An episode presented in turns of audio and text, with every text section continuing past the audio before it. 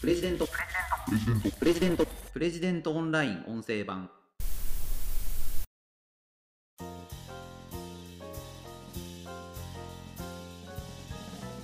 パチンコパチスロ。皆さんはやったことあるでしょうか？私は大好きでした。プレジデントオンライン編集長の星野貴彦です。この番組はプレジデントオンラインの配信記事の周辺情報や解説をお届けしています。今回紹介する記事は6時間遊ぶだけで報酬6000円。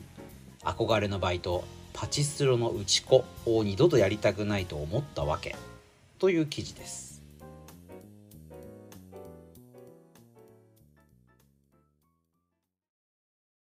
こちらの記事はですねあの潜入ルポ経験学歴不問の職場で働いてみたという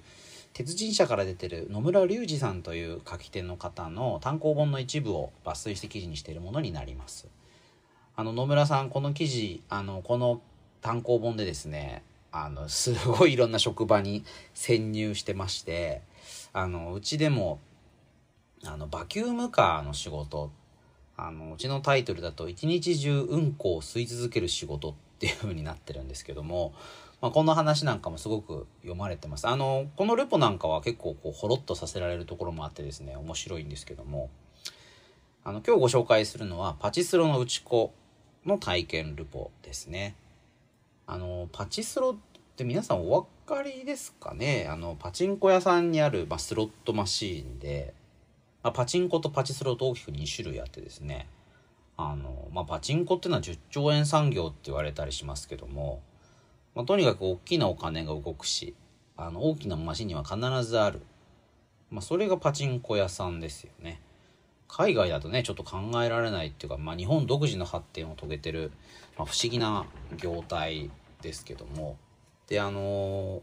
皆さんパチンコパチスロされますかね？あの私40歳なんですけど学生時代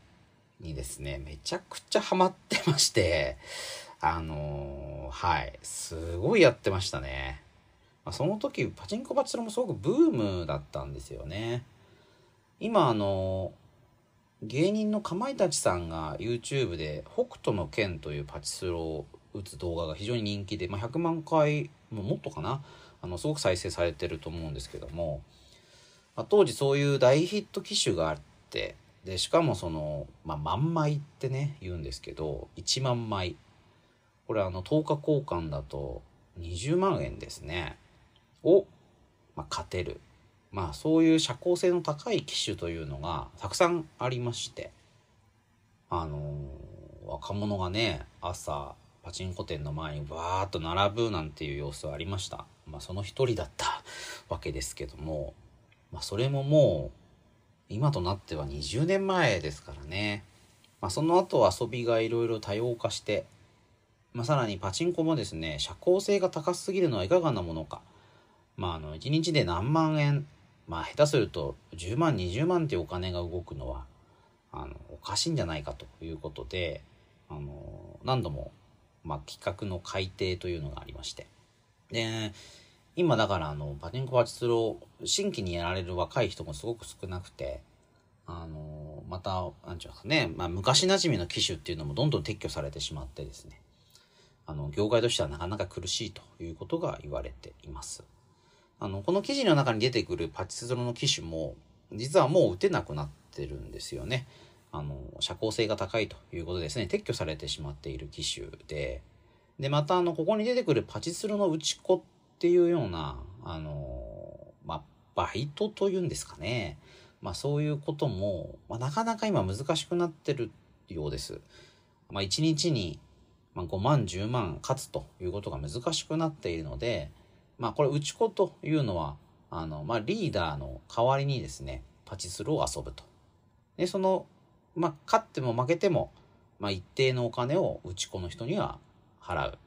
まあ、この場合だと時給1000円ということだそうなんですけども。で、まあ、結局それでトータルで勝てばですね、まあ、そのリーダーはより儲かると。だからこう打てば打つほど儲かる仕組みを、まあ、このリーダーが知ってるということが条件になりますよね。だから人手を使っていっぱい遊んでもらって、まあ、それで勝てるとまあね、そんなことあるのかなという、まあそのね、パチンコ屋さんも成り立たなくちゃいけないわけですし、まあ一時的には勝つことがあっても、トータル長い目で見てみれば、負けてしまうというのが、まあギャンブルの鉄則ですから、その中で、まあ勝ち続ける、人を雇ってまでパチスロを遊んでもらって勝つなんてことがあるのかなと思われると思うんですけども、まあちょっと前まではこういうことあったというふうに私も聞いたことがありますね。で実際私が20年ぐらい前パチンコパチスロよくやっていた時は結構こういう人たち見かけましたまあこの記事の中でもね軍団って言われてますけどあと乗り打ちとか言うんですけどね。まあ結局軍資金をみんなで出し合ってまあ5人だったらまあ例えば1人5万円で25万円。でこの25万円で1日遊んでみて最終的にじゃあいくら勝てたかということで割合を見るというか。あの25万円、まあ、投資してっていう言い方はしますけど25万円を投資して30万円を回収できれば5万円の勝ちですよね。でこれを5人で分ければ1人1万円ずつ勝てたということになります。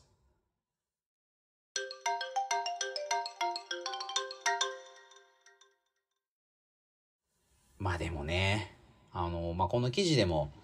朝9時半にですね、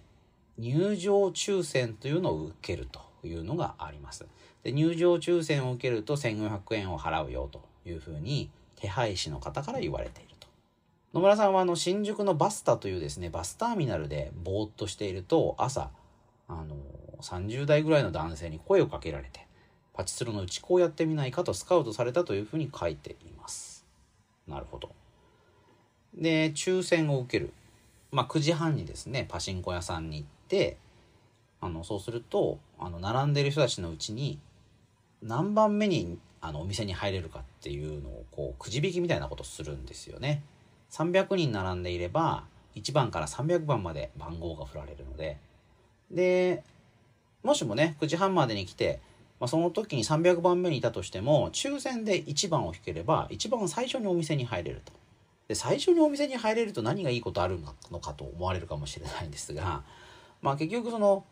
あのパチンコ台パチスロ台に設定っていうのがありましてですね、まあ、特にパチスロだと設定が1から6まであって設定6という台に座ればこれ必ず勝てるんじゃないかというふうに言われてるわけなんです。期待値なんていうのもあってまあ1日パチスロ遊んだ時に何万円分ぐらいは勝てそうだということがまあ統計的に分かっている。まあ、パチスロっていうのはまあ純粋な機械なのであのその機械を使って遊んで、あのー、何度も何度もこうやってみると、まあ、収束確率なんでね収束してくるんですよね。そうすると大体これぐらいを勝てそうだというのが分かると。それでですねその設定の6が入っている台がどこかっていうのを目星をつけていくわけなんですよね。まあ、この記事だとあの末尾の番号がいくつ、ま、そういう台を狙って打とうということなんですけども、まあ、そういう感じで、あのー、まあ、例えばねあの角にある台は設定を6にしてたくさん出玉を出すことによってお客さんにあこのお店はすごく出る店だなっていう印象をつけるとかですね。この1週間ずっと出てない台があるのでその台にいい設定を入れることによって、あの、どの台もまんべんなく出るんだなっていうふうに、まあ、お客さんに思ってもらおうというふうに演出する。まあそういう、まあ、なんて言うんですかね。出玉を演出することによって、ここは出る店なんだっていうふうにお客さんに感じてもらうことで、まあ、お店を繁盛させるというのが、まあ、パチンコ屋さん、パチスロ屋さんの店長さんの腕の見せ所というふうに言われています。で、それを逆手にとってですね、できるだけ早くお店に行って、誰よりも早くそのお目当ての台に座ることによって、まあ、高設定の台をつかむというのが、まあ、勝つ秘訣。で、これで、まあ、そういういい設定をつかめればですね、これはまあお店が開いてからお店が閉まるまでずっとやっていることが期待値を最も高めることができるので、まあ、一生懸命そこで遊ぶ。まあ、そう、まあ、ほとんど遊びじゃないですけどね、そうなってくると。で、この記事の中でも、まあ、二度とやりたくないと思ったというのは、もうトイレを行くのにも、そのリーダーの人に報告しなくちゃいけなくてねもっと早く遊んでくれもっと早くスロット回してくれっていうふうにたびたび言われる。で結局大当たりが出てもですねその当たりの分が自分の懐に入ってくるわけじゃないのでなんか当たっても外れてもなんかどうでもいいって気持ちになってきて、まあ、全然面白くないんだっていうことなんですよね。うーんまあそうでしょうね。そうだろうなっていう気がしますよね。まあギャンブルっていうかねお金をかけてそれが得するか損するかっていうのがまあある種面白い気持ちがヒリヒリする。まあそれがギャンブルの醍醐味なんだとすると、まあ、こうやってね誰かの代わりにやるっていうのはあんまり、まあ、実は面白くないのかなっていう感じしますよね。あのうち子のバイトっていうのはねあの自分の懐が痛まず、まあ、パチンコパチスロが遊べる。だからこれ憧れのバイトだよね。やってみたいよね一度はっていうふうに言われることが多いんですけども。まあ、この野村さん、まあ、パチスロの経験ゼロじゃなかったみたいなんですけども、まあ、そこまでやったことがそこすごい詳しいというわけではなかった。でやってみたところ、まあ、もう二度とやりたくないなというふうに思ったよというのが話のオチでしたね。うん。まあそ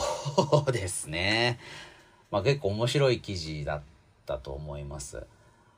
もうねこういう軍団行為ってていうのは目の敵にされてますし昔はパチプロなんて言ってねあのパチンコパチスロで生計を立てていてまあそれで例えば高級車を買ったとかですね子供を育ててるなんていう人も結構いましたしたまにそういう方がねテレビに出たりなんてこともありましたけど最近ではめっきり見なくなりましたよね、まあ、パチンコパチスロ業界がちょっとまあ元気がない、まあ、その中であのプロとしてそれだけで稼いでしまうっていうのはまあちょっと難しくなってるのかなという気がします。まあそれはねその方が健全かなという気もしますけど例えばあの海外のカジノであるとプロのポーカーを、まあ、ポーカーのプロという人はまあ何人も存在してますし下手をするとそれで何億円稼ぐなんていう人もいますよね。まあ、すごく大規模な国際大会が行われていてラスベガスの国際大会だとまあ何億円っていう金額が、まあまあ、一晩で勝てるなんていうのがある。まあ、そういうのはありますけども、まあ、パチンコパチスロそれに比べるとちょっとねスケールがスケールも小さいかなという気はしますよね。あのー私はねあのパチンコパチスロをめちゃくちゃ昔やってたので、まあ、ちょっと話をしようとするとあのキリがないのでこの辺りにしておきたいと思います。ちょっとご興味のない方にはうんなんかこれビジネス記事なのかなと思われたのかもしれないですけども、まあ、働くことの意義とかねあの、まあ、ギャンブルっていうビジ,、まあ、ビジネス、まあ、ビジネスですかね、まあ、その、まあ、本質みたいなのを学ぶ上でも、まあ、すごい参考になる記事だったかなというふうに思います。ぜひ、プレジデントオンラインで記事をご覧いただければと思います。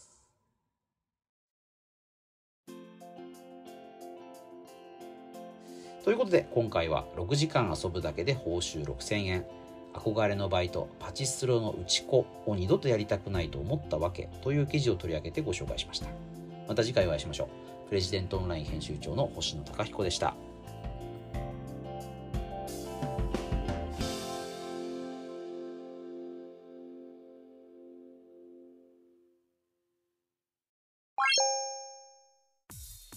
日経新聞朝刊の厳選ニュースを毎朝コンパクトに聞ける「聞く日経」仕事や生活のハック術を編集部が語り下ろす。ライフハッカー日本版。タイニーハックエクスプレス。イノベーションを生み出すヒントが見つかる。浜松町イノベーションカルチャーカフェ。情報スキルキャリアアップ。今より一つ上のステージに行くビジネスニュースが聞き放題。オ